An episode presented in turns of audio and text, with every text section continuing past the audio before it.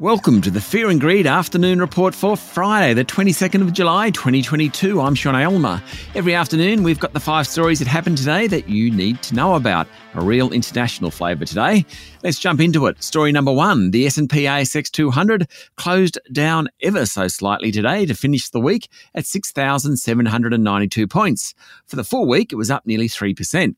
The real estate and financial sub indices did well today, while telco, energy, and utilities companies broadly went backwards. It was a fairly muted day among the large caps. ANZ was the standout, up 3% after some big drops earlier in the week. Westpac rose 1.1%. Telstra fell more than 1%. PointsBet was the best on the day, up more than 16%, while Zipco continued its strong run of recent times, rising 13.5%. Paladin Energy was the worst of the top 200, down 6.5%, while travel operator Webjet was off more than 6%.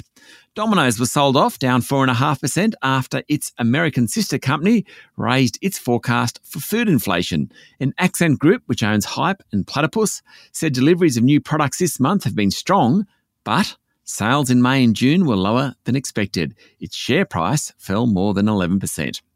Story number two. More than two in five Australians have experienced a mental disorder at some point in their life, and there's been a sharp increase in diagnoses among people under 24.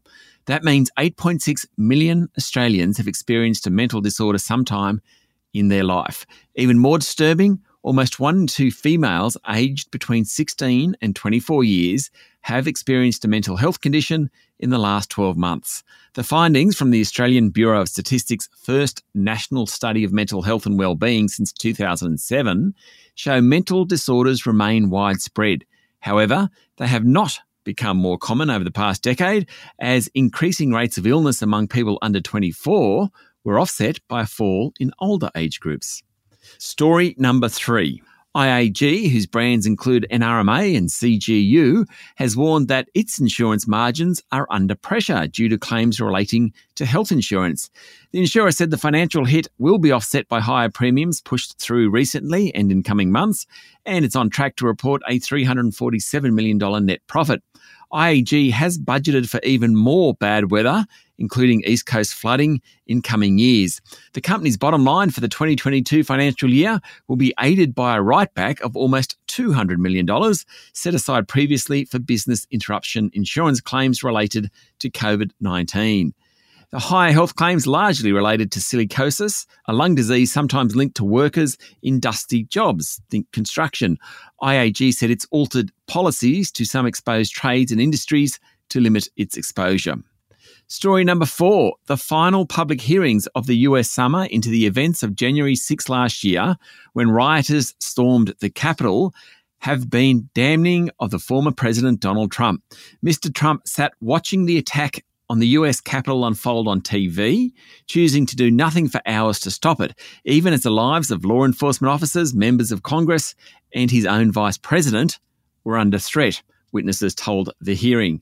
According to the New York Times, the US House panel heard sworn testimony from former aides and advisors about a president who could not be moved to act until after it was clear that the riot had failed to disrupt Congress's session to confirm his election defeat.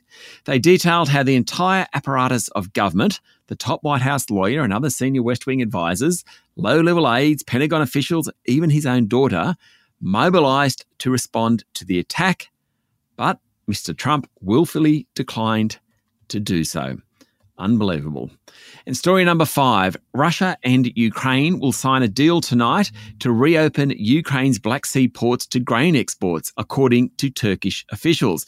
It's a very hopeful sign that an international food crisis caused by Russia's invasion could be eased. Reuters is reporting that while Ukraine and Russia haven't confirmed the announcement, Ukrainian President Volodymyr Zelensky hinted that his country's Black Sea ports could soon be unblocked.